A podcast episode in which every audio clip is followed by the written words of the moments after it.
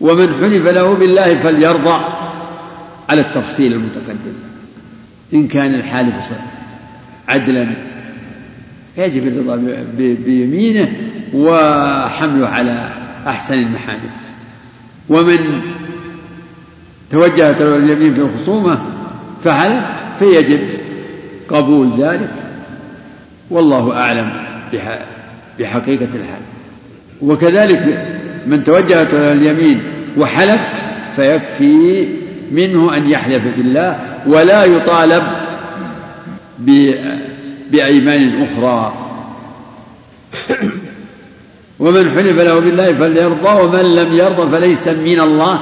هذا فيه فيه وعيد شديد وبراءة ليس من الله. كما قال تعالى لا يتخذ المؤمنون الكافرين أولياء من دون المؤمنين. ومن يفعل ذلك فليس من الله. فليس من الله في شيء. كما يقول الرسول عليه الصلاة والسلام من غشنا فليس منا. فهنا يقول ومن لم يرضى فليس من الله. فهذا يدل على وجوب الرضا بيمين الحالف. إذا كان عدلا صالحا لا يعرف عليه الكذب أو كانت أو كان هو الواجب عليه كما في الخصومة. ومن لم يرضى فليس من الله وهذا الباب مناسب للباب الذي قبله الذي فيه ذكر حكم الحلف بغير الله. نعم اقرأ المسائل ثلاث مسائل. فيه مسائل الأولى النهي عن الحلف بالآباء. نعم صريح الحديث صريح وجاءت أحاديث أخرى صحيحة في الصحيحين نعم. الثانية الأمر للمحلوف له بالله أن يرضى. نعم أن يرضى على التفصيل المتقدم. أما أن يكون الحالف مع معروفا بالكذب ما يلزم الرضا بقوله. حيلزم نعم. الثالثة وعيد من لم يرضى. وعيد من لم يرضى منين؟ مأخوذ مأخوذ من قوله ومن لم يرضى فليس من الله. فيه براءة منه وفيه دلالة على البعد من الله فليس من الله. فكأن المعنى فالله بريء منه. حسبك. نعم. الحمد لله رب العالمين والصلاة والسلام على أشرف الأنبياء والمرسلين. نبينا محمد وعلى آله وصحبه أجمعين. قال المؤلف رحمه الله تعالى باب قول ما شاء الله وشئت. عن قتيلة أن يهوديا أتى للنبي صلى الله عليه وسلم فقال إنكم تشركون تقولون ما شاء الله وشئت وتقولون والكعبة فأمره النبي صلى الله عليه وسلم إذا أرادوا أن يحلفوا أن يقولوا ورب الكعبة وأن يقولوا ما شاء الله ثم شئت. رواه النسائي وصححه. وله أيضا عن ابن عباس رضي الله عنهما أن رجلا قال للنبي صلى الله عليه وسلم ما شاء الله وشئت. فقال أجعلتني لله ندا بل ما شاء الله وحده. ولابن ماجة عن الطفيل أخي عائشة لأمها قال رأيت كأني أتيت على نفر من اليهود. قلت إنكم لأنتم القوم لولا أنكم تقولون عزير ابن الله.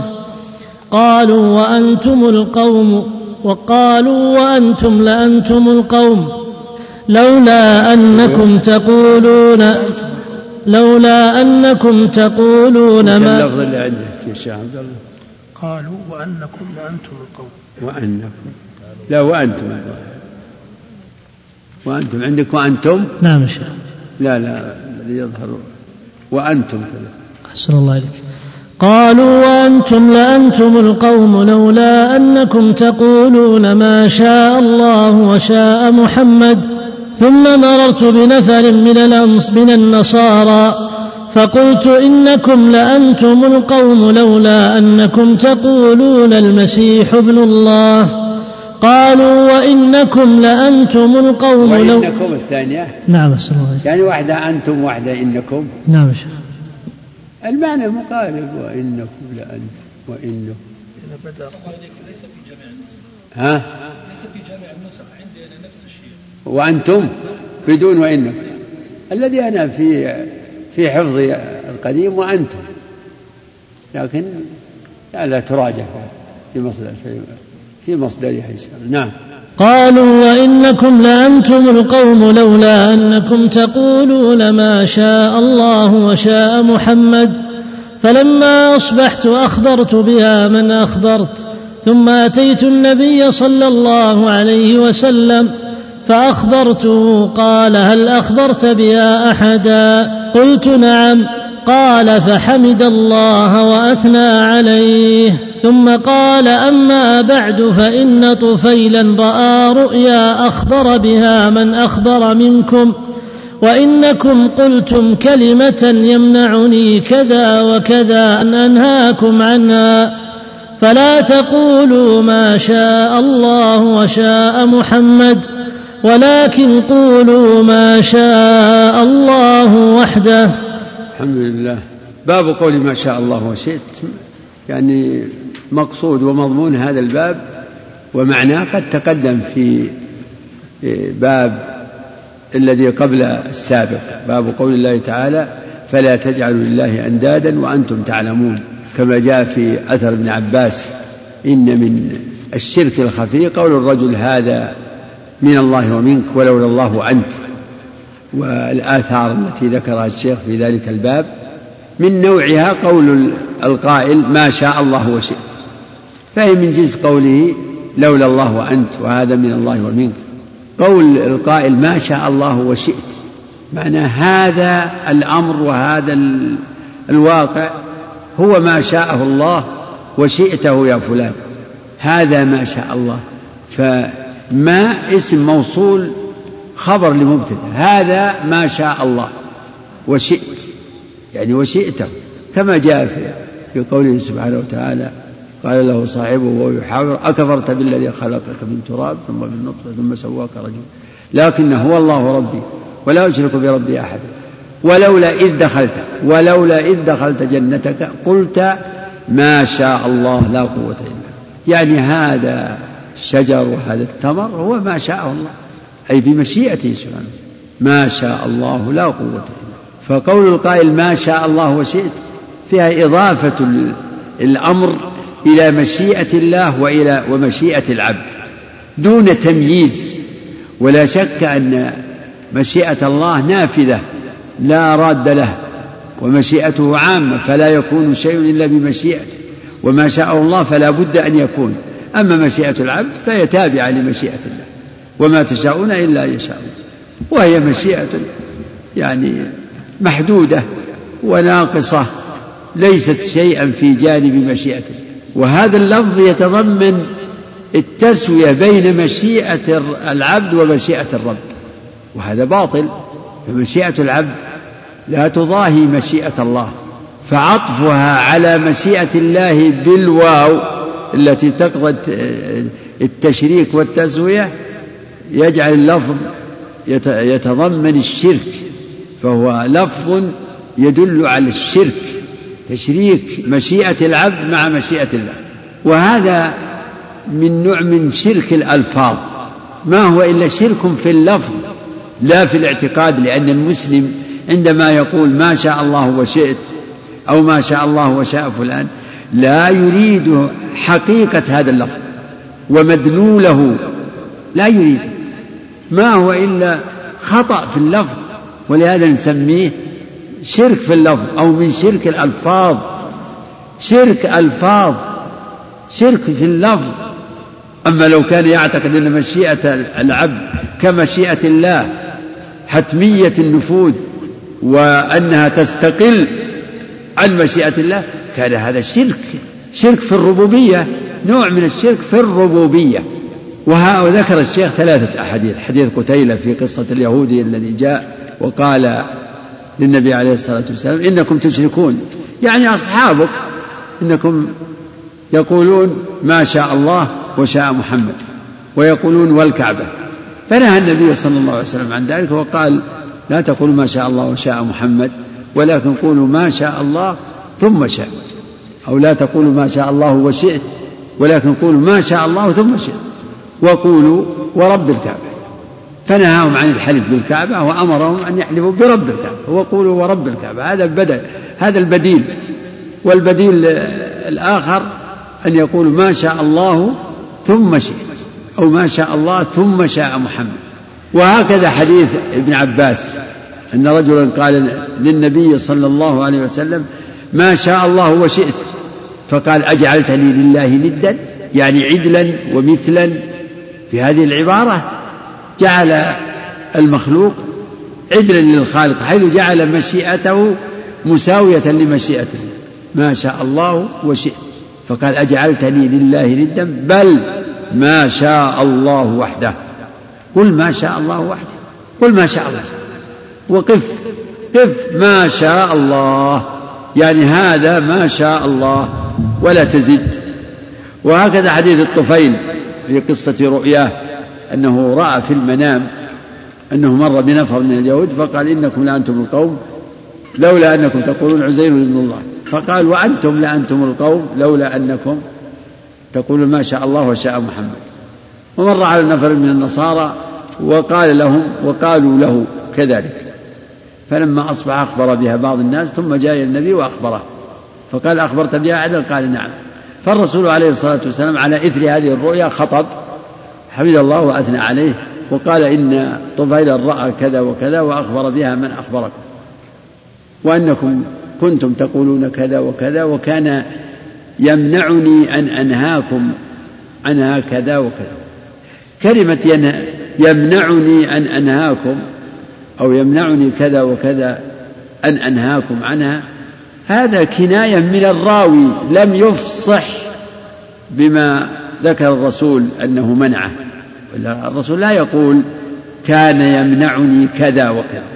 لكن هذه يعني أسلوب جاري إذا أراد المخبر أو الراوي أن يبهم يقول إنه قال كذا وكذا. الظاهر أنه جاء في بعض الروايات أنه ذكر أنه كان يمنعه الحياء. يعني كلمة تعودوها وتتردد وكان عليه الصلاة والسلام يعني لا تعجبه لكنه لم يأتي فيها لم ينزل عليه فيها وحي في النهي عنه.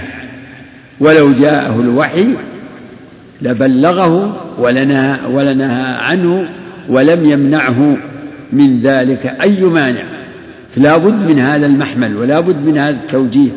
وبهذا نعلم إن حديث مضمون حديث ابن عباس إنه كان بعد ذلك لأنه رد على من قال له ما شاء الله وشئت فأنكر عليه وقال له أجعلتني لله ندا بل ما شاء الله وحده. وأما حديث اليهودي الذي قال للنبي إنكم تشركون تقولون فهذا محتمل أن يكون بعد رؤيا الطفيل أو, أو قبله. الحاصل أن هذه الأحاديث كلها تدل على تحريم لفظ أو قول القائل ما شاء الله وشئت أو ما شاء الله وشاء فلان. فهذا شرك في اللفظ كما تقدم. وفيها دلالة على جواز أن يقول القائل ما شاء الله ثم شاء فلان. بالعطف بثم الدالة على التراخي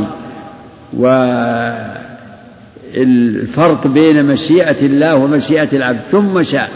فمشيئة العبد تابعة ومتأخرة عن مشيئة الله متأخرة في, الوا... في الواقع ومتأخرة في المرتبة والمنزلة.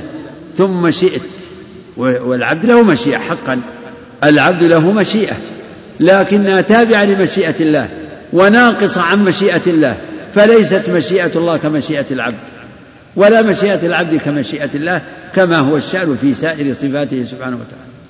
ولكن أفضل من ذلك وأكمل أن تقول ما شاء الله. ولا تذكر مشيئة العبد. تقول ما شاء الله. هذا ما شاءه الله. هذا ما شاء الله. ومن قال ما شاء الله فقد وحد ومحض التوحيد. لأنه لم يزد ولم يضف الحادث أو الفعل أو الواقع إلى مشيئة أحد. ما شاء الله. وإن كان من فعل بعض الناس ومشيئة العبد سبب لكن الكل مرده إلى مشيئة الله. فلا غرو أن يقول المسلم ما شاء الله. فهذه ثلاثة ألفاظ. الأولى الأول اللفظ الأول حرام ومن شرك الألفاظ كما تقدم والثاني هو البديل وهو جائز. والثالث هو الأكمل والأفضل أن يقول المعبر عن عن الشيء ما شاء الله لا قوة إلا بالله كما جاء في آية الكهف ما شاء الله لا قوة إلا بالله. اقرأ المسائل. شيخ صلى الله عليك فيه كلام الشيخ ابن تيمية. نعم. أعوذ بالله اترك ما يقصد نعم. في كلام الشيخ ابن تيمية عن رواية الحياء هذه. قال يمنعه الحياء كما في رواية أخرى ولكن ليس الحياء من إنكار الباطل. إيش؟ ولكن ليس الحياء من إنكار الباطل.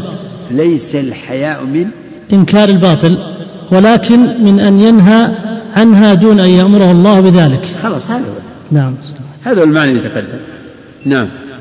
الشيخ تعليق الشيخ عندك شيء؟ أي إيه؟ قوله أما الحياء في تبليغ الأوامر والنهي أقول هذا كلام جيد يعلق على كلام الفقيه. والجواب عن الرواية التي ذكرها الشارح وهي قوله ورد في بعض الطرق أنه كان يمنعه الحياء منهم أن يقال إن صحت هذه الرواية فمعنى ذلك أنه كان عليه الصلاة والسلام يستحيي منهم أن يتاهم عن شيء ينهاهم. ينهاهم. ينهاهم عن شيء لم يوحي إليه لم يوحى إليه أنه ينهى عنه. أنه ينهى عنه. وأن وإن كان هو يست وإن كان هو يستحسن تركه. يستحسن كان يكرهه نعم. يستحسن. نعم. فلما جاءه الوحي بالنهي عنه بسبب الرؤيا المذكورة نهاهم عن ذلك. كما أمرهم صلى الله عليه وسلم بالتماس ليلة القدر في السبع الأواخر من رمضان لما تواطأت رؤياهم على أنها في السبع الأواخر وكان ذلك سببا لشرعية مزيد الاجتهاد بالسبع المذكورة. ويشبه بهذا قصة الأذان فالأحكام لا تثبت برؤيا الناس. الأحكام الشرعية لا تثبت برؤيا فلان وفلان. لكن رؤيا الطفيل كانت سببا يعني في النهي عن ذلك. ورؤيا عبد الله بن زيد بن عبد ربه سببا في شرعية الأذان. وثبت الحكم بأمر النبي صلى الله عليه وسلم ونهيه بأمره ونهيه. لا برؤيا فلان أو فلان. نعم. فيه مسائل. الأولى معرفة اليهود بالشرك الأصغر. يعني معرفة اليهود يعني في الجملة بعض اليهود معرفتهم بالشرك الأصغر. فلأنه قال إنكم تشركون فاليهود أهل علم ولكنهم أهل عناد. نعم. الثانية فهم الإنسان إذا كان له هوى. يقول فهم الإنسان هذا أخذه من قصة اليهودي. لما كان يهوى يعني الطعن على المسلمين عرف. وقال هذا شرك. وهذا يحدث من كثير من الناس. إذا كان له هوى ضد أحد فهم وأدرك أن هذا حرام أو أن هذا عيب فهو يذكره للطعن عليه. لا للإنكار والتنبيه والنصح. وهذا يبين أن الإنكار الذي يقصد منه العيب أن هذا من يعني أن هذا مذموم وليس من الإنكار المشروع. يعني تكون النية حينئذ فاسدة لأنه ما قصد الإنكار من أجل الإصلاح والنصح. إنما قصد التشنيع. وهذا يلاحظ في كثير من المواقف من بعض الناس في إنكار في إنكارهم على بعض. نعم. الثالثة قوله صلى الله عليه وسلم أجعلتني لله ندا فكيف بمن قال ما لي من ألوذ به سواك والبيتين بعده يقول إن الرسول قال لهذا الذي قال ما شاء الله وشئت قال أجعلتني لله ندا. فجعل هذا هذا اللفظ تنديد نوع من التنديد نوع من الشرك. وأنكره على من قاله أجعلتني لله ندا. وبهذا يدخل مثل هذا اللفظ في عموم قوله تعالى فلا تجعلوا لله أندادا وأنتم تعلمون. فالشيخ يقول الرسول أنكر هذا وجعله تنديدا فكيف بقول القائل؟ صاحب الأبيات. يا أكرم الخلق ما لي من ألوذ به سواك عند حلول الحادث العمم. إن لم تكن في معاد آخذا بيدي فضلا وإلا فقل يا زلة القدم. الأبيات المشهورة في القصيدة المعروفة البردة في مدح النبي عليه الصلاة والسلام ففيها يعني من الغلو ما يتضمن الشرك في الربوبية. فإن فيها فإن من جودك الدنيا من جوده فإن من جودك الدنيا وضرتها ومن علومك علم اللوح والقلم. فهو في هذا جعل الدنيا والآخرة من عطاء الرسول. من عطاء إذن هو خالقها. هو واهب ما فيها للناس. هو الذي بيده آه، يعني الجنة والنار. هو الذي يرزق الناس. هو الذي يمنحهم الصحة والأهل والأولاد والمال. كلام. هذا شرك في الربوبية. فإن من جودك الدنيا وضرتها ومن علومك علم اللوح والقلم. بهذا يعني جعل الرسول يعلم آه، كعلم الله ويعلم كل ما يعلمه الله. نعم. الرابعة أن هذا ليس من الشرك الأكبر لقوله يمنعني كذا وكذا. نعم لأن الشرك الأكبر قد نهى عنه الرسول عليه الصلاة والسلام من أول من أول وهلة. وكلما كان من الشرك الأصغر فلن يتأخر الرسول يعني في إنكاره وبيانه والنهي عنه. فهذا جاء يعني النهي عنه متأخر. النهي عن مثل هذا جاء متأخرا مثل النهي عن الحلف بغير الله. يشبهه نعم. الخامسة أن الرؤيا الصالحة من أقسام الوحي. لأن الرسول صدقها وأقر ما دلت عليه. وفي الحديث الصحيح الرؤيا الصالحة جزء من ستة وأربعين جزءا من النبوة. لكن لا تثبت بها الأحكام كما تقدم لا تثبت بها الأحكام إلا ما كان في عهد النبي وأقره عليه الصلاة والسلام وعمل بموجبه. نعم. انتهى. بقي السادسة السادس. أنها قد تكون سببا لشرع الأحكام. هذا واضح. هذه الرؤية سببا للنهي عن هذا هذا اللفظ ورؤية عبد الله بن زيد بن عبد ربه سبب في شرعية الأذان نعم. الحمد لله رب العالمين والصلاة والسلام على أشرف الأنبياء والمرسلين نبينا محمد وعلى آله وصحبه أجمعين. قال المؤلف رحمه الله تعالى باب من سب الدهر فقد آذى الله. وقول الله تعالى وقالوا ما هي إلا حياتنا الدنيا نموت ونحيا وما يهلكنا إلا الدهر. الآية وبالصحيح عن ابي هريره رضي الله عنه عن النبي صلى الله عليه وسلم قال قال الله تعالى يؤذيني ابن آدم يسب الدهر وأنا الدهر اقلب الليل والنهار. وفي رواية لا تسبوا الدهر فإن الله هو الدهر. يقول الشيخ رحمه الله باب من سب الدهر فقد آذى الله. الشيخ ترى يعني أخذ هذه الترجمة من لفظ الحديث. من سب الدار فقد آذى الله. الدار هو الزمان. وسب الدار يعني بعيبه والطعن فيه وشتمه ولعنه وكذلك من سبه نسبة الحوادث والمصائب إلى أهلكنا الزمان دمرنا الزمان وما يهلكنا إلا الدهر. من سب الدار فقد آذى الله. إذا سب الدار هو مما يؤذي مما يؤذي الله. والأذى يكون بفعل ما يكرهه. يعني بفعل الأمر المكروه فإيذاء العبد لربه بفعل ما يكرهه. فسب الدهر فيه إيذاء إيذاء لله وإيذاء النبي فيه إيذاء لله. قال الله تعالى إن الذين يؤذون الله ورسوله لعنهم الله.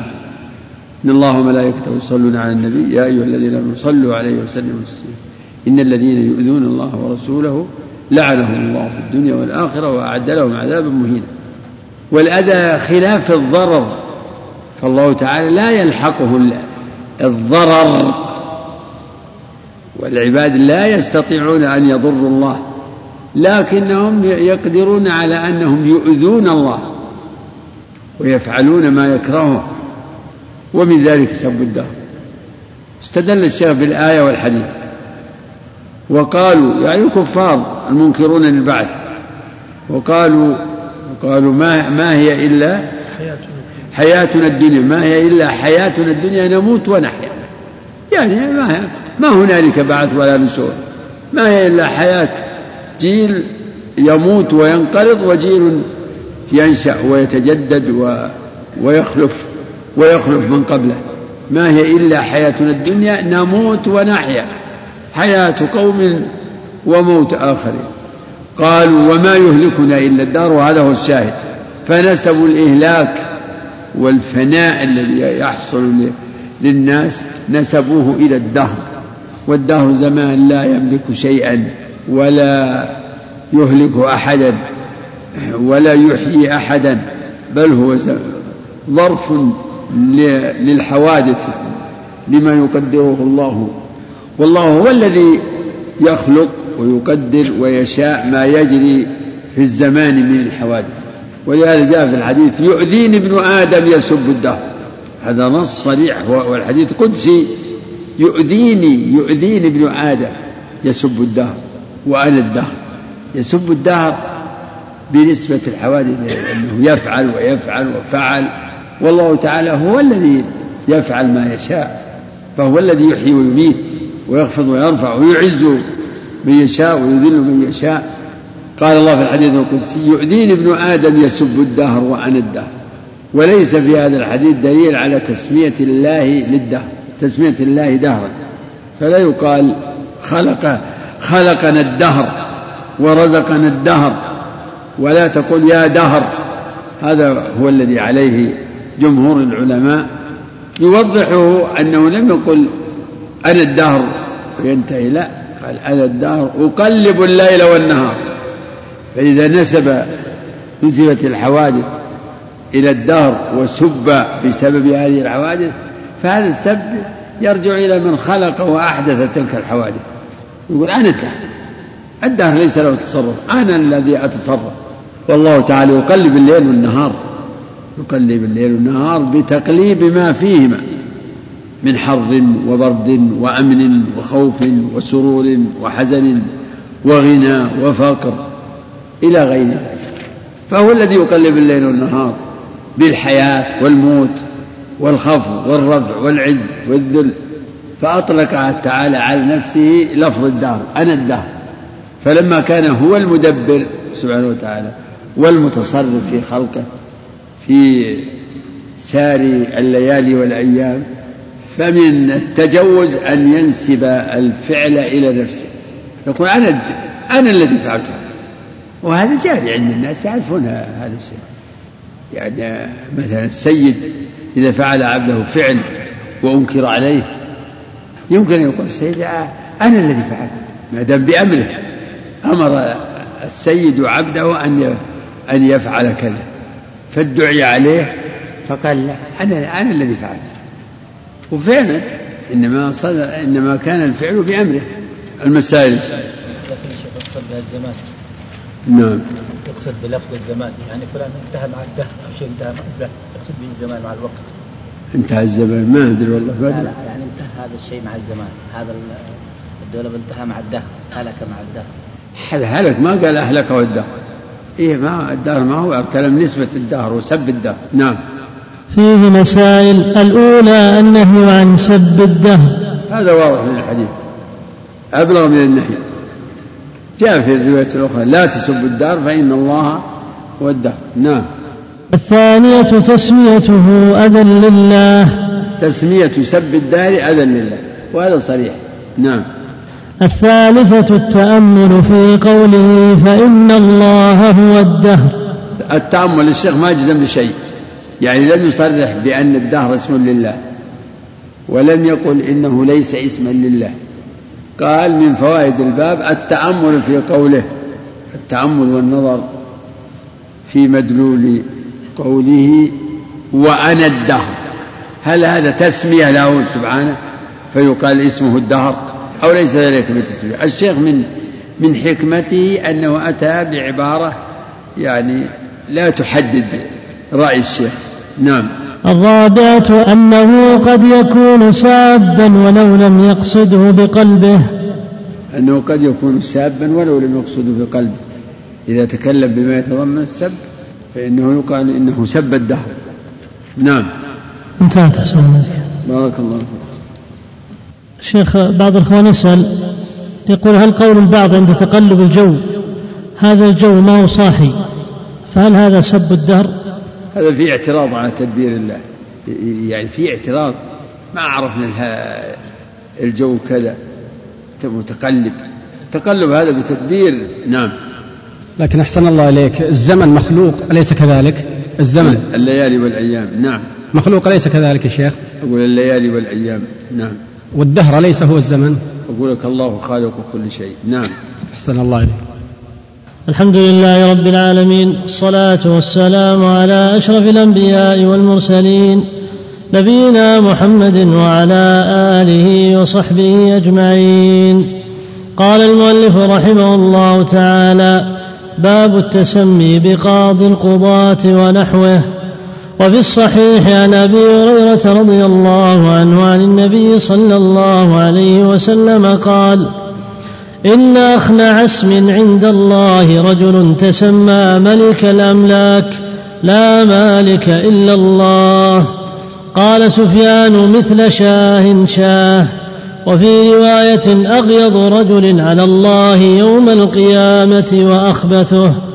قوله أخنع يعني أوضع فيه مسائل. هات الباب اللي بعد باب احترام أسماء الله تعالى وتغيير الاسم لأجل ذلك.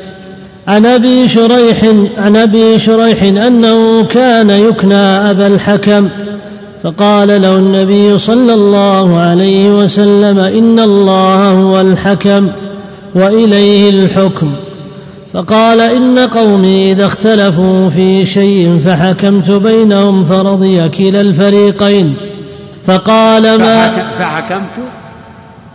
إن قومي إذا اختلفوا في شيء فحكمت بينهم. حكمت هذا اللي أتوني فحكمت. يمكن كذا أتوني فحكمت صحيح. نعم. إن قومي إذا اختلفوا في شيء إذا أتوني؟ في شيء في شيء أتوني. إن قومي إذا اختلفوا في شيء أتوني فحكمت بينهم فرضي كلا الفريقين فقال ما أحسن هذا فما لك من الولد؟ قال شريح ومسلم وعبد الله. قال فمن أكبرهم؟ قلت شريح. قال فأنت أبو شريح رواه أبو داود وغيره. وغيره. أحسن الله عليك. رواه أبو داود وغيره. لا إله إلا الله. هذا البيبان بينهما تناسب. ولهذا الشيخ السعدي رحمه الله دمجهما دمجهما في الكلام عليهما في كتابه القول السديد قول الشيخ باب من تسمى بقاضي القضاة ونحوه يعني باب بيان حكم. باب بيان حكم هذه التسمية. من تسمى سمى نفسه. تسمى يعني سمى نفسه.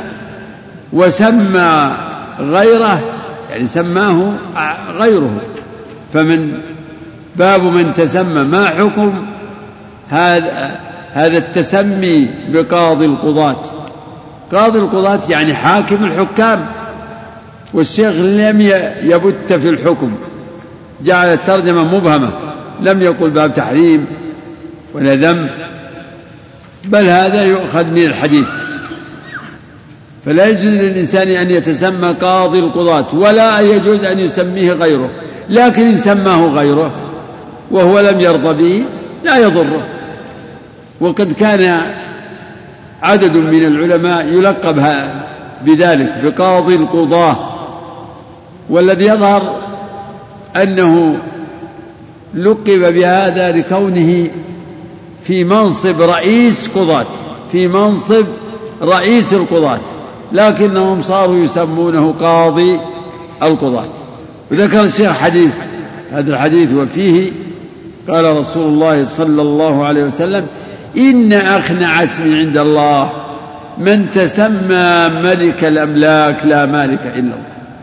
أخنع فسر عندك بأوضع أحط اسم من تسمى ملك الأملاك. إنسان مخلوق من ماء مهين وهو ضعيف. كل ما في يده عطاء من الرب تعالى. كله موهوب لا بحوله ولا بقوته. أفيليق مع هذا أن أن يقول ملك الأملاك؟ هذا من جهل من يتسمى بذلك. أو يسمي أو يسمي به غيره من تسمى ملك الأملاك ملك الملوك وهذا جهل. من الذي يكون ملك الملوك؟ فهي كلمة تبجيل وتعظيم وتفخيم وإلا فليس لها حقيقة في الواقع.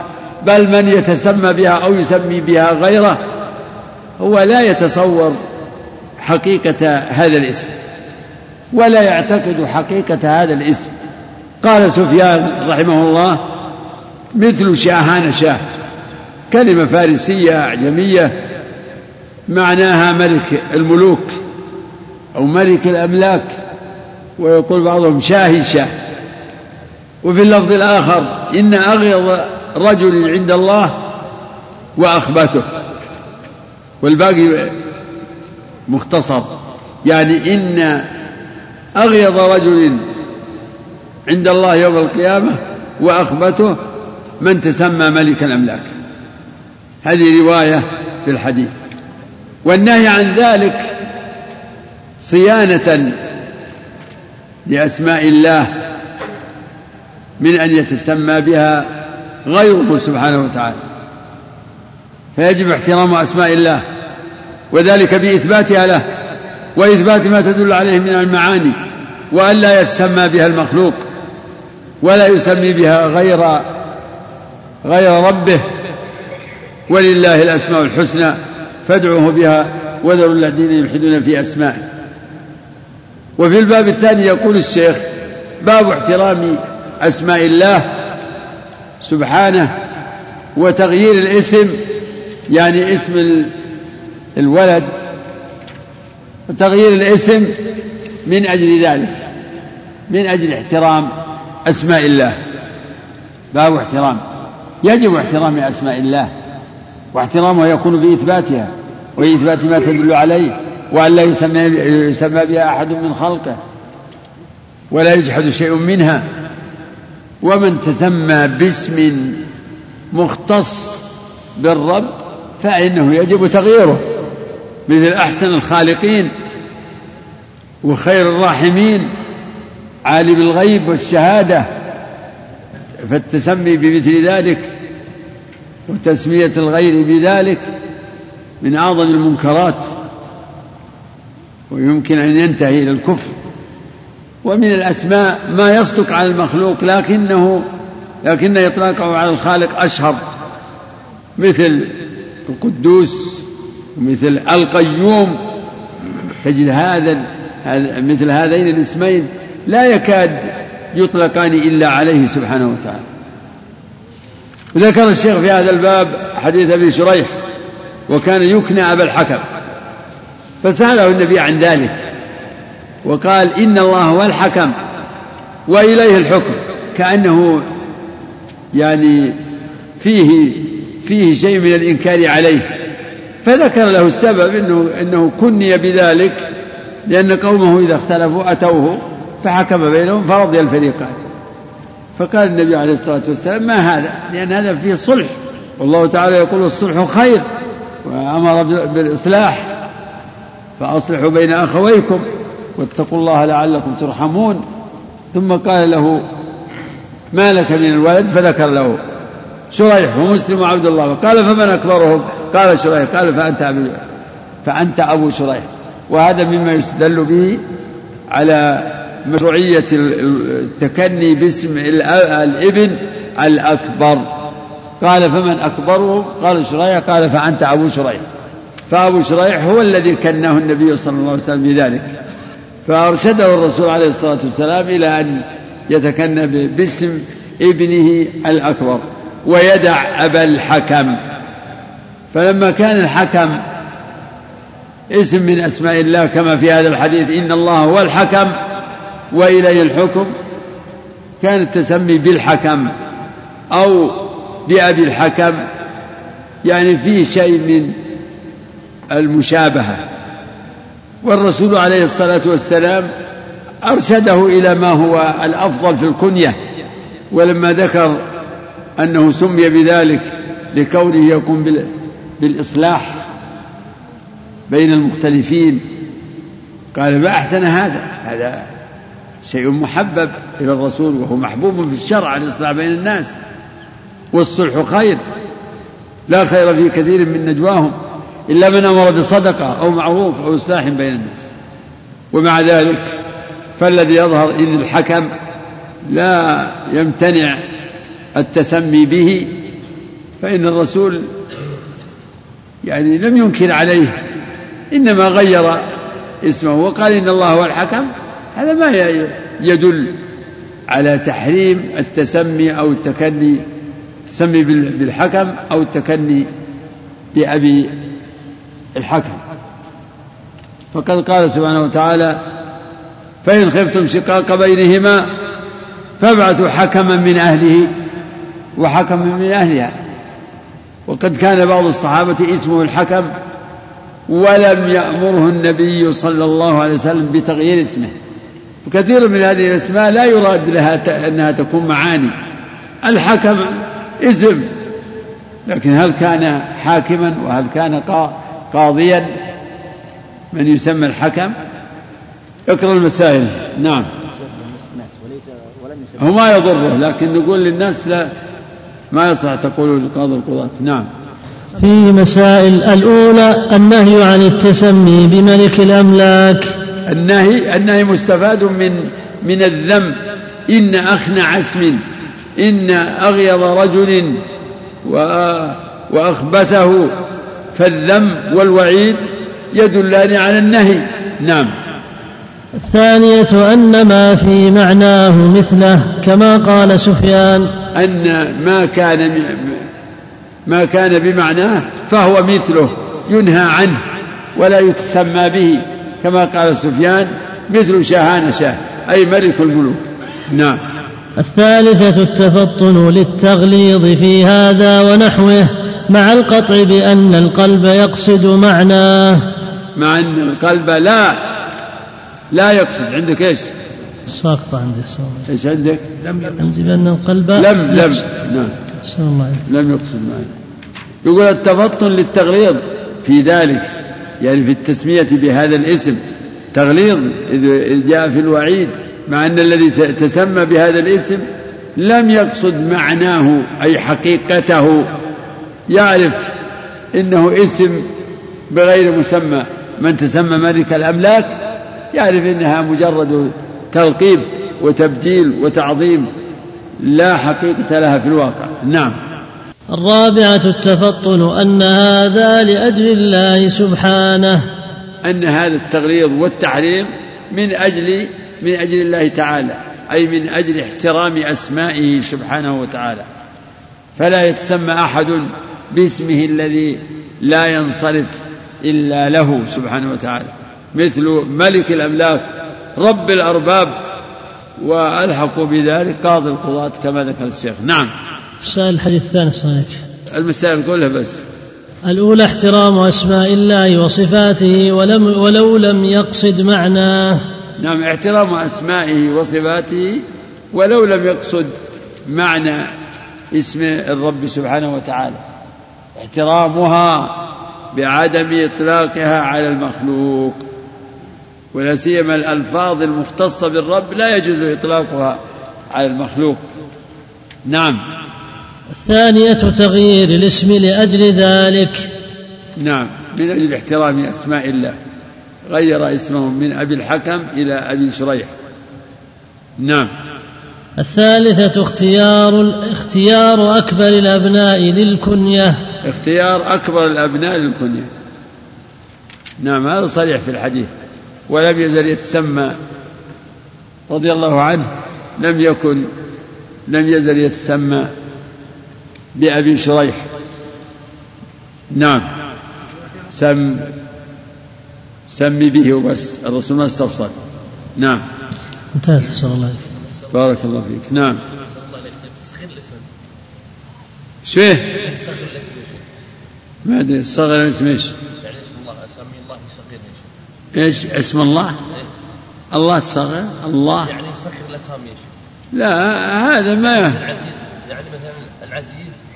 هذا هذا هو الكثير. عبد العزيز هو اللي يتصرفون فيه تصرف كثير كثير كثير. وعبد الرحمن أيضا ينحتون منه دحيم. حرفان من اسم الجلالة وحرف من من كلمة عبد دحيم. الناس يحولون اسم عبد العزيز مثلا يحولون الاسم كله يصير اسمه عزيز حتى لا يخاطب إلا بعزيز.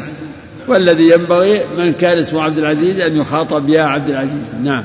أحسن الله إذا قيدت الأسماء قاضي القضاة في البلد الفلاني هل هذا يجوز ولا؟ إيه ما يجوز. إذا كان قاضي قضاة اليمن مثلا ولو قاضي قضاة ولو قال ولو قال. نعم. الحمد لله رب العالمين والصلاة والسلام على أشرف الأنبياء والمرسلين نبينا محمد وعلى آله وصحبه أجمعين.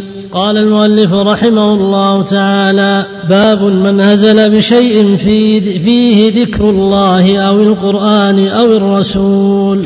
وقول الله تعالى ولئن سألتهم ليقولن إنما كنا نخوض ونلعب.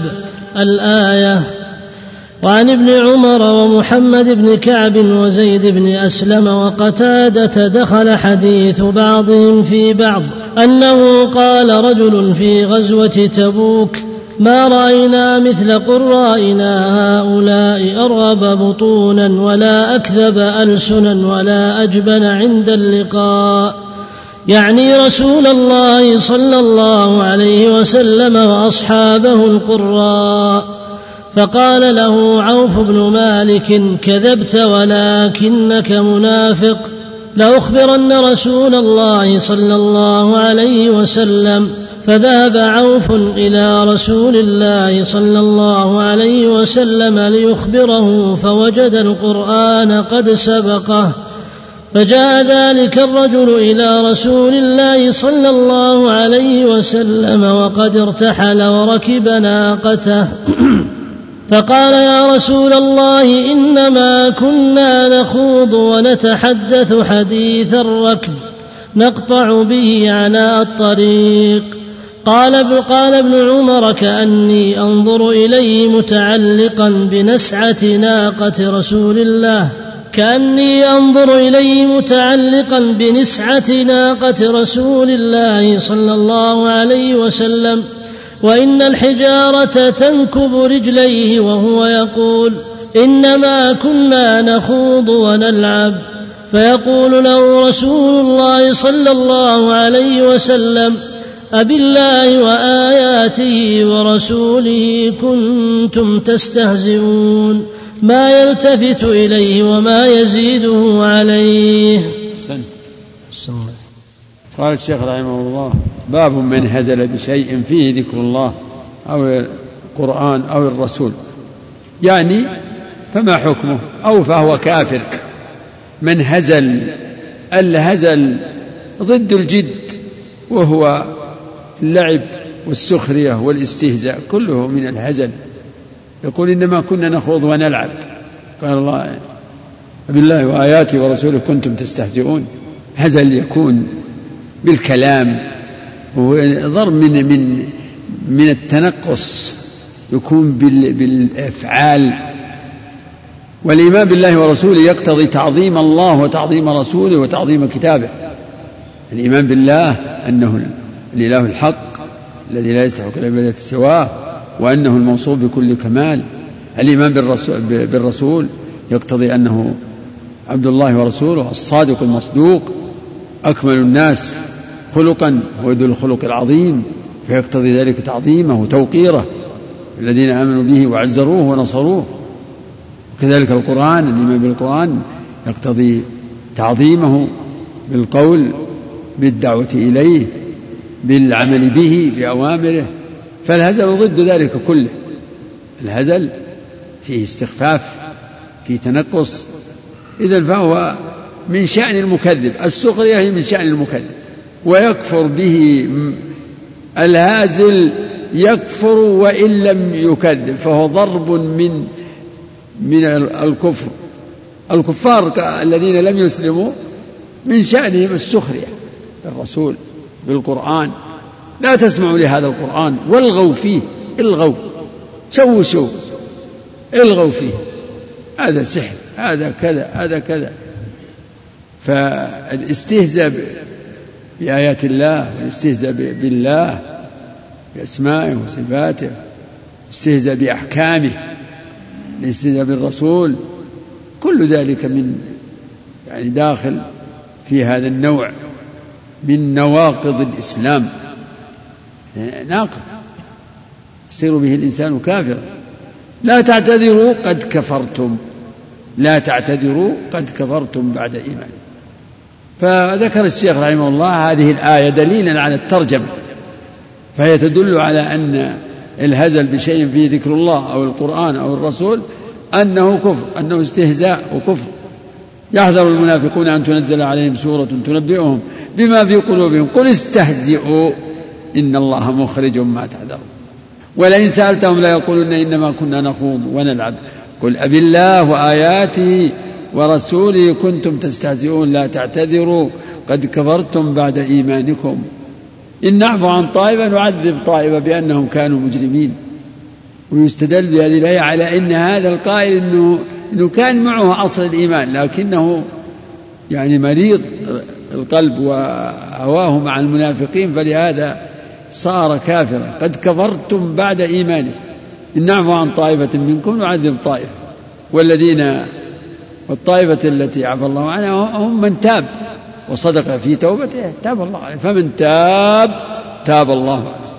وذكر الشيخ هذه القصة التي تعتبر هي سبب نزول الآية.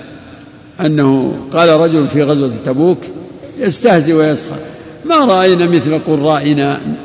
أرغب بطون هؤلاء أرغب بطونا ولا أكذب ألسنا ولا أجبن عند اللقاء. يقول يعنون رسول الله صلى الله عليه وسلم وأصحابه القراء أهل القرآن أفاضل الصحابة.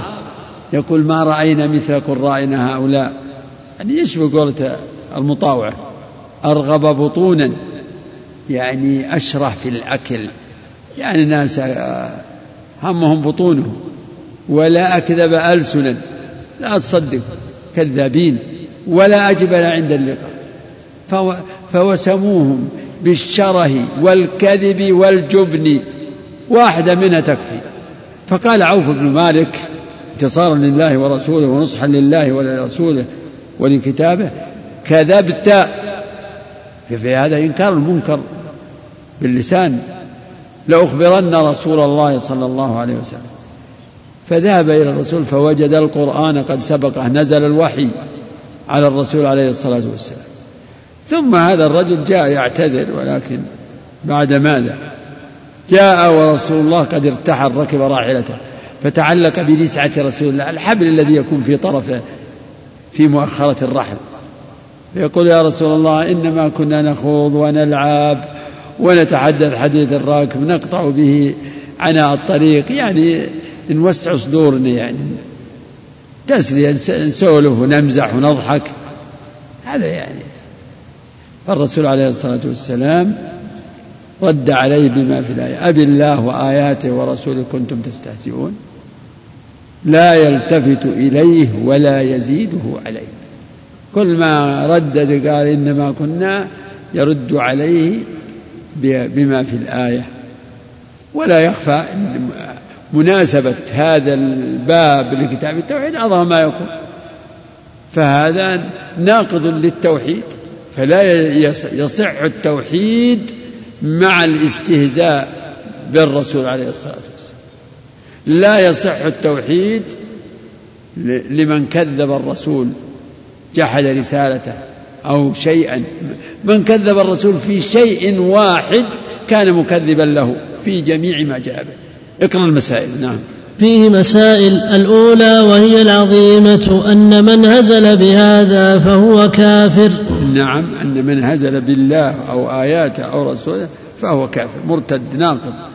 الثانية أن هذا هو تفسير الآية في من فعل ذلك كائنا من كان. نعم هذا هو تفسير. أن الآية يعني مدلولها ومعناها هو في من هزل بشيء فيه ذكر الله والقرآن والرسول. وأن من استهزأ بآيات الله أو استهزأ بالرسول فإنه كافر. نعم كائنا من كان. الثالثة الفرق بين النميمة وبين النصيحة لله ولرسوله. النميمة هي نقل الحديث على وجه الإفساد بين الأحبة كما يفعل الساحر يفرق بين المرء وزوجه أما تبليغ عن المجرمين المفسدين تبليغ عنهم للضرب على أيديهم وإقامة حكم الله فيهم فهذا من النصيحة لله ولرسوله. فرق عوف بن مالك كان ناصحا لله ولرسوله. يقول كذبت فأنكر عليه ثم توعده بأنه سيبلغ لأخبرن رسول الله صلى الله عليه وسلم. نعم. الرابعة الفرق بين العفو الذي يحبه الله وبين الغلظة على أعداء الله. العفو الذي يحبه الله والذي لا يترتب عليه فساد والغلظة على من يكون مستخفا معاندا فهذا يعامل بالغلظة والشدة. نعم بعد. الخامسة أن من الاعتذار ما لا ينبغي أن يقبل. من الاعتذار ما لا ينبغي فهذا الرجل جاء واعتذر لكن الرسول لم يقبل عذره.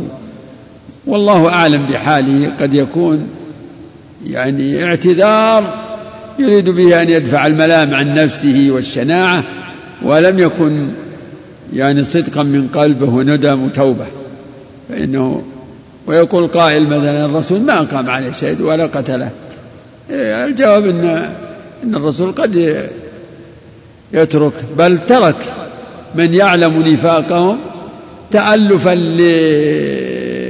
لعشائرهم ولئلا يقول الناس إن محمدا يقتل أصحابه. جاءت جاءت نص على هذا المعنى. نعم.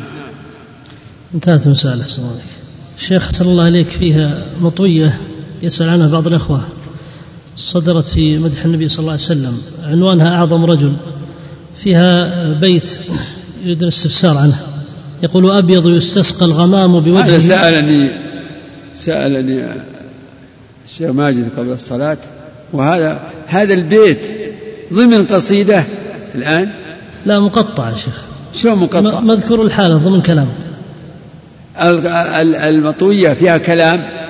نعم كلها. كان الجواب الذي حضرني إن هذا بيت من قصيدة أبي طالب القصيدة اللامية المشهورة قصيدة لامية طويلة يمدح بها الرسول وينتصر له ويعلن حمايته له قصيدة مشهورة في السيرة. فإذا كان هذا فلا حجة فيها ولا وأبيض يستسقى الغمام بوجهه. نعم. ثمان اليتامى اليتامى عصمة للأرامل.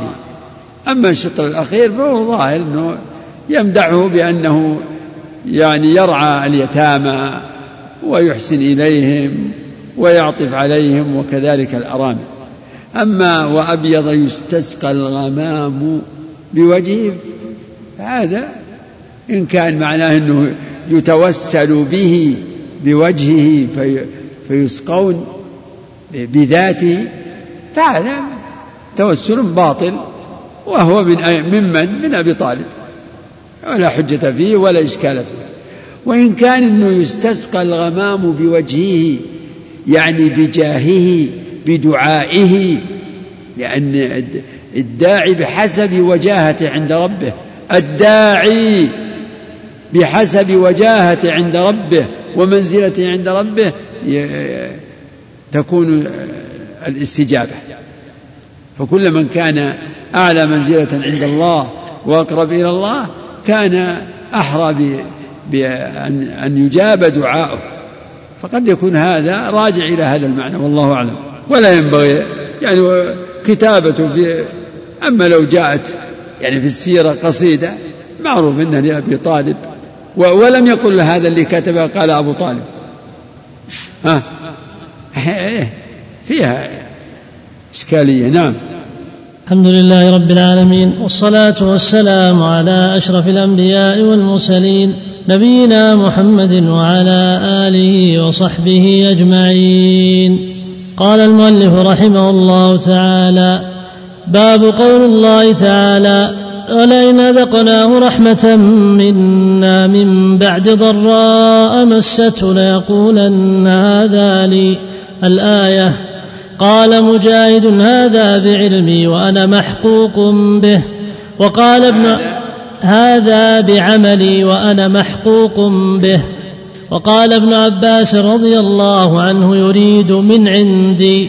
وقوله إنما أوتيته على علم عندي. قال قتادة على علم مني بوجوه المكاسب. وقال آخرون على علم من الله أني له أهل وهذا معنى قول مجاهد أوتيته على شرف. وعن أبي هريرة رضي الله عنه إني إن, إن ثلاثة من بني إسرائيل. لا لا الحديث طويل باب قول الله تعالى. نعم ولئن اذقناه ولئن أذقناه رحمة منا من بعد ضراء مسته ليقولن هذا لي وما أظن الساعة قائمة ولئن رجعت إلى ربي إن لي عنده للحسن قبلها لا يسأم الإنسان من دعاء الخير وإن مسه الشر فيئوس قانوط ولئن أذقناه رحمة منا من بعد ضراء مسته ليقولن هذا لي والآيات في هذا المعنى متعددة في القرآن. وإذا مس الإنسان ضر دعا ربه منيبا إليه ثم إذا خوله نعمة منه قال إنما أوتيته على علم. وإذا مس الإنسان ضر دعا ربه منيبا إليه دعا ربه منيبا إليه ثم إذا خوله نعمة منه نسي ما كان يدعو إليه من قبل وجعل لله أندادا ليضل عن سبيله. في الآية الأخرى. فإذا مس الإنسان ضر دعانا ثم إذا خولناه نعمة منا قال إنما أوتيته على علم. بل هي فتنة ولكن أكثرهم لا يعلمون. وقال قارون لما قيل له ولا تنس نصيبك من وأحسن كما أحسن الله إليك ولا تبغي الفساد في الأرض إن الله لا يحب المفسدين. قال إنما أوتيته على علم عندي. قال الله أولم يعلم أن الله قد أهلك من قبله من القرون؟ من هو أشد منه قوة؟ وأكثر جمعا ولا يسأل عن ذنوبهم المجرمون. وبهذا يعلم أن الشيخ ترجم بالآية كعادته في بعض الأبواب يجعل الآية هي الترجمة. لكن يؤخذ تؤخذ القضية من من معنى الآية. فكأنه يقول باب إضافة النعمة نعمة الله إلى غيره. أو إضافة الإنسان باب باب من الكفر أن يضيف الإنسان نعمة الله إلى إلى سببها. ولئن ذقناه رحمة منا ولئن ذقناه رحمة ولئن ذقناه منا رحمة ولئن ذقناه رحمة منا من بعد ضراء مسته ليقولن هذا لي. ليقولن هذا لي. يعني هذا من عملي. يعني هذا بعملي. فينسب النعمة إلى إلى نفسه. وهذا ضد لا حول ولا قوة إلا بالله. قال هذا لي. يعني هذا بعملي وأنا محقوق به. يعني أنا مستحق لهذا. هذا قول ابن عباس مجاهد. قال مجاهد معناه هذا بعملي وأنا محقوق به. نعم وقال ابن عباس يريد من عندي. يريد من قوله هذا لي يعني أنه من عندي. يشبه قول مجاهد مجاهد تلميذ ابن عباس. يريد يعني يريد الإنسان بقوله بقوله هذا لي يريد أن هذا هذا العطاء وهذا وهذا الحظ هذا من من عندي هذا بعملي وأنا محقوق به. يريد من عندي. نعم. إيش بعده.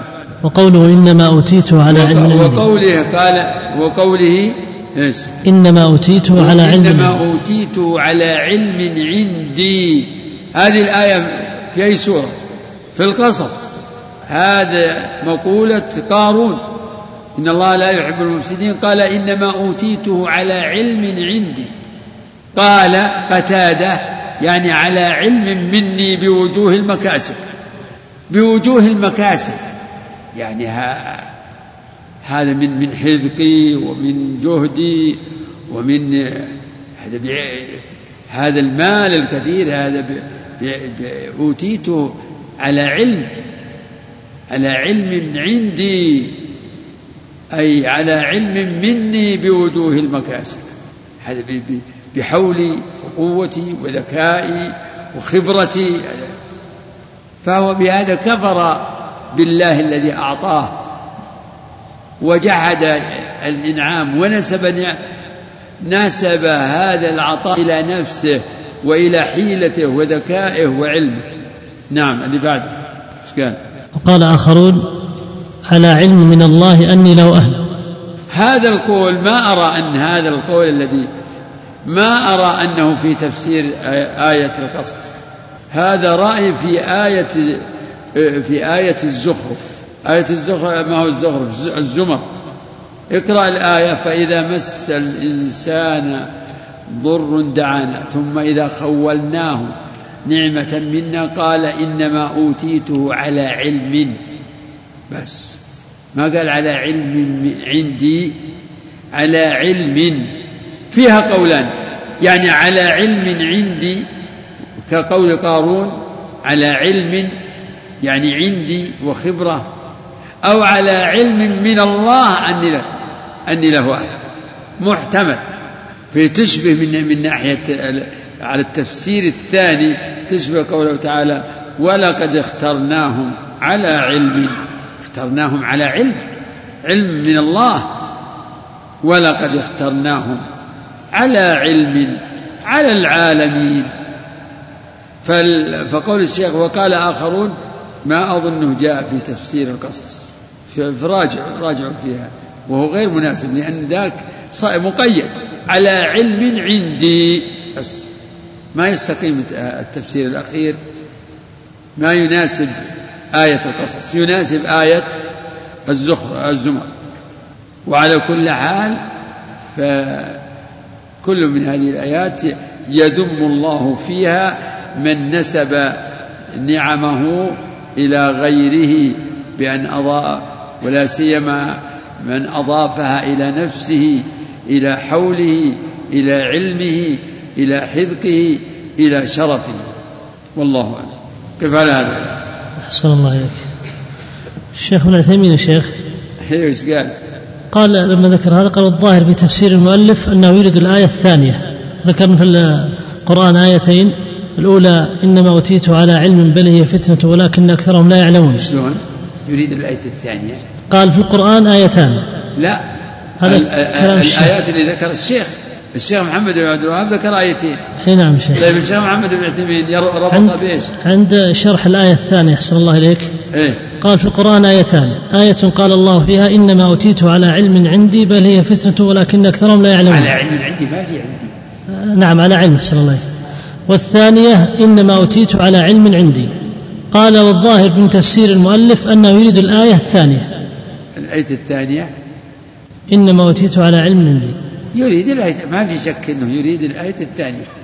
قال على علم مني بوجوه المكاسب إلا إن كان قال إنما أوتيته على علم. بس. تصير ويصير قولة عندي يصير وهم. يعني ما ليس مراد الشيخ آية القصص. حتى يس... وبهذا يستقيم. هذا جيد. لو لو قلنا إن الصواب قال إنما أوتيته على علم. بس. قيل على علم مني بوجوه المكاسب وقال آخرون. نعم. قال آخرون على علم من الله أني له أهل. أن هذا يمشي يستقيم. يمكن أن أن نقول لعل الشيخ يريد آية الزمر يعني يعني نقول في قوله وقال آخرون وما بعده. هذا يقتضي أن أن الشيخ أراد آية الزمر. فيكون الصواب قال إنما أوتيته على علم. لأن هذا القول لا يناسب آية القصص. لاحظت يا صام نعم سلام ظاهر؟ ظاهر صلى الله عليه ها؟ نعم أسأل الله عليك. صار أنا كنت كنت أقول آه، إن ذكر الشيخ لهذا التفسير كأنه وهم لأنه ما يناسب آية القصص. لكن الآن عندي الرأي الآخر إن كلمة عندي هذه جاءت خطأ وأن الشيخ مراده مراده آية الزمر فينسجم الكلام تماما. يستقيم. إذا قلنا وقال تعالى قال إنما أوتيته على علم. قال قتادة ها على علم مني. وقال آخرون على علم من من الله أني له أهل. بهذا يستقيم تماما. يمكن يمكن خطأ من النساخ. أما يعني بحكم أن لفظ الآيتين متقارب يسبق سبق قلم أو سبق لسان. إيه، يمكن يمكن من الشيخ يمكن من بعض النساخ. سبق. تجعل اللسان قال إنما أوتيته على علم عندي. تسبق. أما لو قلنا لا إن الآية فعلا إنها آية القصص صار هذا التفسير الأخير غير مناسب لا يستقيم. لا أنا الآن الآن أجزم من الشيخ يريد آية الزمر. خلاص. وعندكم يعني طبعا معزوة للقصص عندكم ما في عزو. لكن الذين يعني عزوا الآيات. حتى الشرح ما أدري إيش قال في الشرح. عندك شيخ الشيخ مش على أنها إيش؟ كأنك تقول إن الشيخ مش على نهاية القصص. اي نعم شيخ. ها؟ نعم نعم. مشكلة ما هو ما هو ضاح ذكر أقوال الشيخ في آه، معنى في معنى الأقوال اللي ذكرت بعدها. نقراها؟ أي أقوال؟ الأقوال اللي ذكرت بعد الآية. إيه. من اللي ذكر أقوال؟ منهم الشيخ محمد بن عثيمين أحسن الله إليك إيه. ذكر في الأقوال التي بعد الآية ذكر أن في معناها أقوال. قال الأول قال قتادة على علم مني بوجوه المكاسب. هذه الأقوال اللي ذكرها الشيخ ما هي من عند ابن عثيمين. نعم. كمل شرح عليها؟ أحسن الله عليك. ها. فيكون العلم فيكون العلم عائدا على الإنسان. على الإنسان صح. أي إنني عالم بوجوه المكاسب ولا فضل لأحد علي فيما أوتيته. ماشي يعني شرح شرح الأقوال هذه. أي نعم. ها. وإنما الفضل لي وعليه يكون هذا هذا كفرا بنعمة بنعمة الله وإعجابا بالنفس. نعم. والثاني قال آخرون على علم من الله أني له أهل فيكون بذلك مدلا على الله. وأنه أهل مدل على الله. نعم. نعم. وأنه أهل مستحق لأن ينعم الله عليه والعلم هنا عائد على الله تعالى. نعم. أي أوت أي على أوتيت علم من الله. شفت؟ هو منسوب إلى الله. نعم. أي أوتيت هذا الشيء على علم من الله أني مستحق له وأهل له. والثالث قول مجاهد أوتيته على شرف. وهو معنى القول الثاني فصار معنى الآية يدور على وجهين. الوجه الأول أن هذا إنكار أن يكون ما أصابه من النعمة من فضل الله بل زعم أنها من كسب يده وعلمه ومهارته. والوجه الثاني أنه أنكر أن يكون له لله الفضل عليه وكأنه هو الذي له الفضل على الله لأن الله أعطاه ذلك لكونه أهلا لهذه النعمة. فيكون كلا الأمرين فيكون على كلا الأمرين غير شاكر لله عز وجل. والحقيقة أن كل ما نؤتاه من النعم فهو من الله فهو الذي يسرها حتى حصلنا عليها بل كل ما نحصل عليه من علم أو قدرة أو إرادة فمن الله. طيب طيب إلى آخره إلى آخره لكن الآن إحنا ما ما تحرر عندنا رأي الشيخ في الآية. إيش كان الآية؟ آية الزمر ما فيها ما فيها عندي. هذا هو. أنا الآن أجزم. أنا أجزم. كلمة عندي دي مشت عليهم بس عفو يعني بعفوية. مثل ما يمشي عند الناس في عند الاستشهاد وجعلناهم أئمة يهدون بأمرنا لما صبروا. صح يا شيخ؟ ها؟ وجعلناهم أئمة يهدون بأمرنا لما صبروا. إيش تقول يا عبد الله أنت. لا أنا اللي قريت الآية هذه. الناس يقرؤون كذا. ها؟ اي وش اقرأ وجعلناهم. بسرعة بسرعة. ها؟ لا اقرأ وجعلناهم أئمة. لا يا أخي إحنا نقرأ لما صبروا. إيه. لما صبروا؟ لا وجعلنا منهم. تجي عفوية على الألسن. تجي هكذا. أكثر من يستشهد بالآية يقول وجعلناهم أئمة. وجعلناهم أئمة يهدون بأمرنا لما صبروا وكانوا بآياتنا يوقنون. المعنيان لا. يناسبان إلا آية الزمر. أي فالتفسير من عندي يعتبر كفر وإذا قال على علم عجب فلا يعتبر يعني من ناحية الحكم على الحكم عادي يختلف باختلاف. باختلاف. لكن هو هو كفر للنعمة. هو كفر نعمة. كلاهما لكن هل مصدر يعني مصدره الإعجاب. الإعجاب إما بحوله وقوته أو الإعجاب بفضله وشرفه. كله. هذا له شبه. هذا من كدي وكأس بيمناي. لا. ما يصلح هذا من اللهم عافية من الذي أعطاك العقل ومن الذي أعطاك السواعد القوية؟ من الذي أعطاك العلم والفكر؟ والخبرة. جهل الإنسان. نعم. صلى الله عليكم يا شيخ. نعم. بالنسبة للآية إنما أوتيته على علم عندي. إيه شيء رجعت النسخة المحققة. إيه. نفس عندي. إيه فليكن. إحنا نقول إنه سبق قلم من الشيخ ولا من ال- ورجعت أيضا تفسيرها. نفس الأقوال موجودة. تفسير إيش؟ إنما أوتيته على علم عندي. تفسيره في سورة القصص؟ نعم. نفس الأقوال منقولة هناك؟ نعم القولان موجودان أي آه، وين؟ موجود عندي الآن. عند من أنت رجعت؟ الآن معي تفسير الشوكاني في كلام لابن القيم. كلام ابن القيم على إيش؟ ذكر القولين ما هو مستقيم؟ على علم عندي. ما يستقيم. أنتم قلتوا أن آه، صاحب فتح المجيد. أنه نقل كلام كثير على الآية آية الزمر فتح القدر وش قال عندك؟ صلى الله عليكم يقول قال إنما أوتيت على علم عندي. إيه؟ أي إنما أعطيت ما أعطيت من المال لأجل علمي. إيه؟ لأجل علمي. نعم.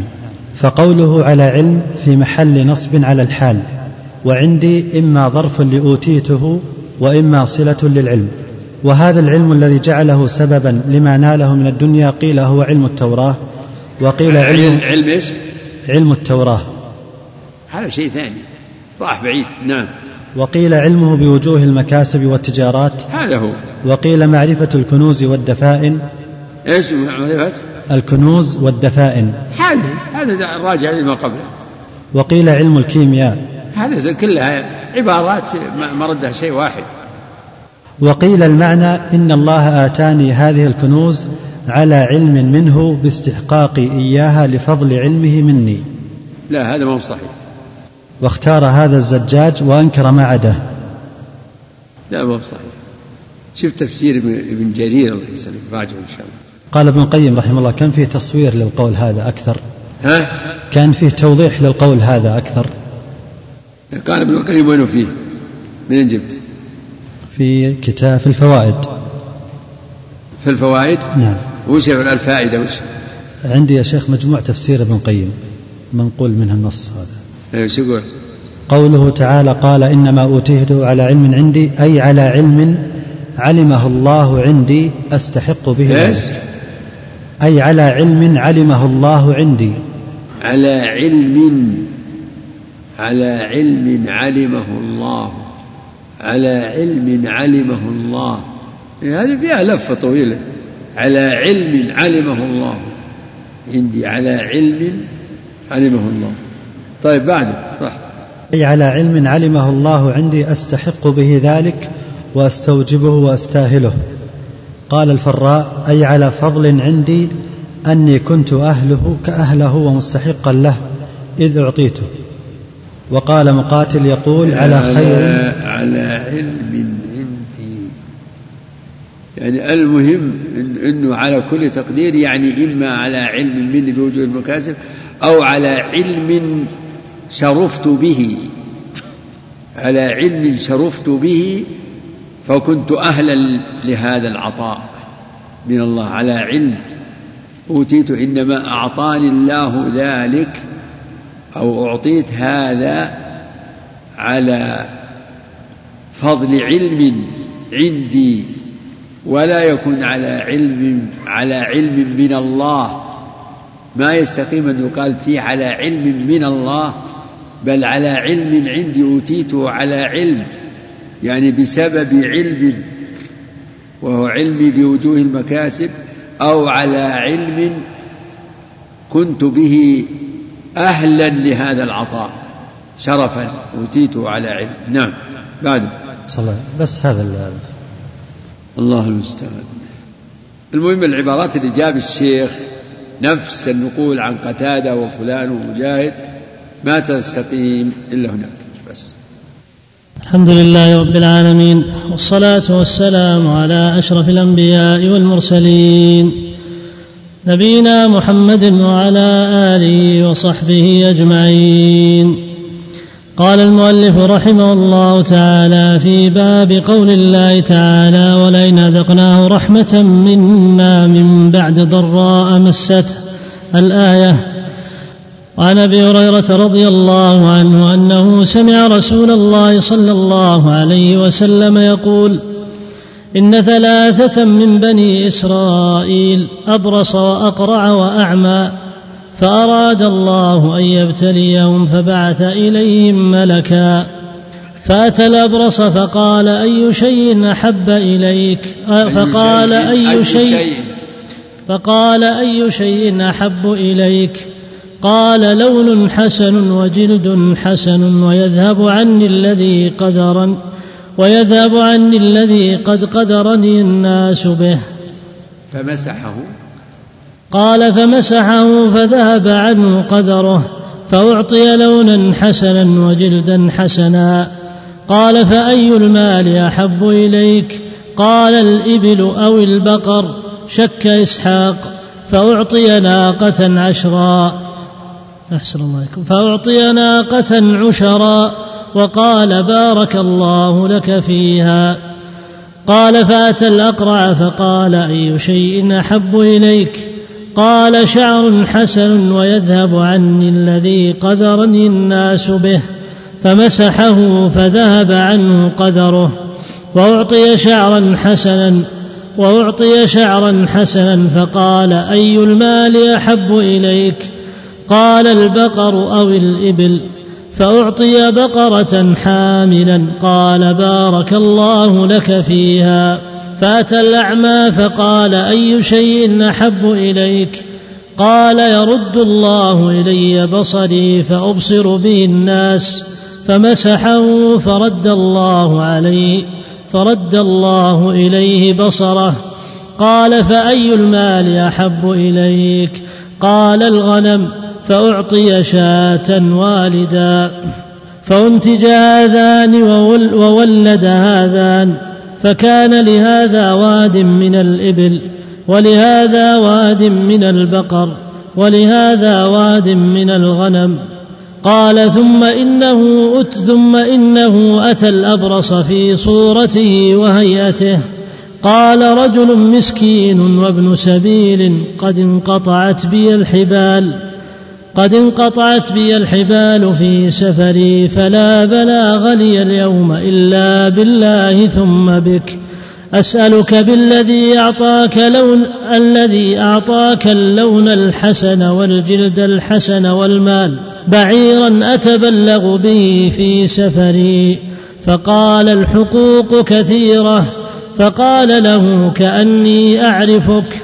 ألم تكن أبرص يقذرك الناس فقيرا فأعطاك الله عز وجل المال فقال إنما ورثت هذا المال كابرا عن كابر فقال إن كنت كاذبا فصيرك الله إلى ما كنت قال واتى الأقرع في صورته فقال له مثل ما قال لهذا ورد عليه مثل ما رد عليه هذا.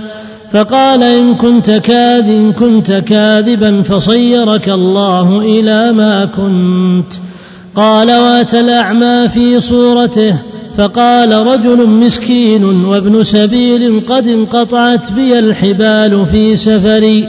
فلا بلاغ لي اليوم إلا بالله ثم بك. أسألك بالذي رد عليك بصرك شاة أتبلغ بها في سفري.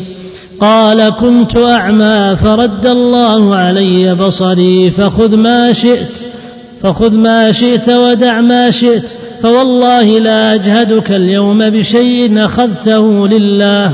فقال أمسك مالك فإن أمسك. فقال أمسك مالك. عليك. في عندكم؟ أمسك مالك؟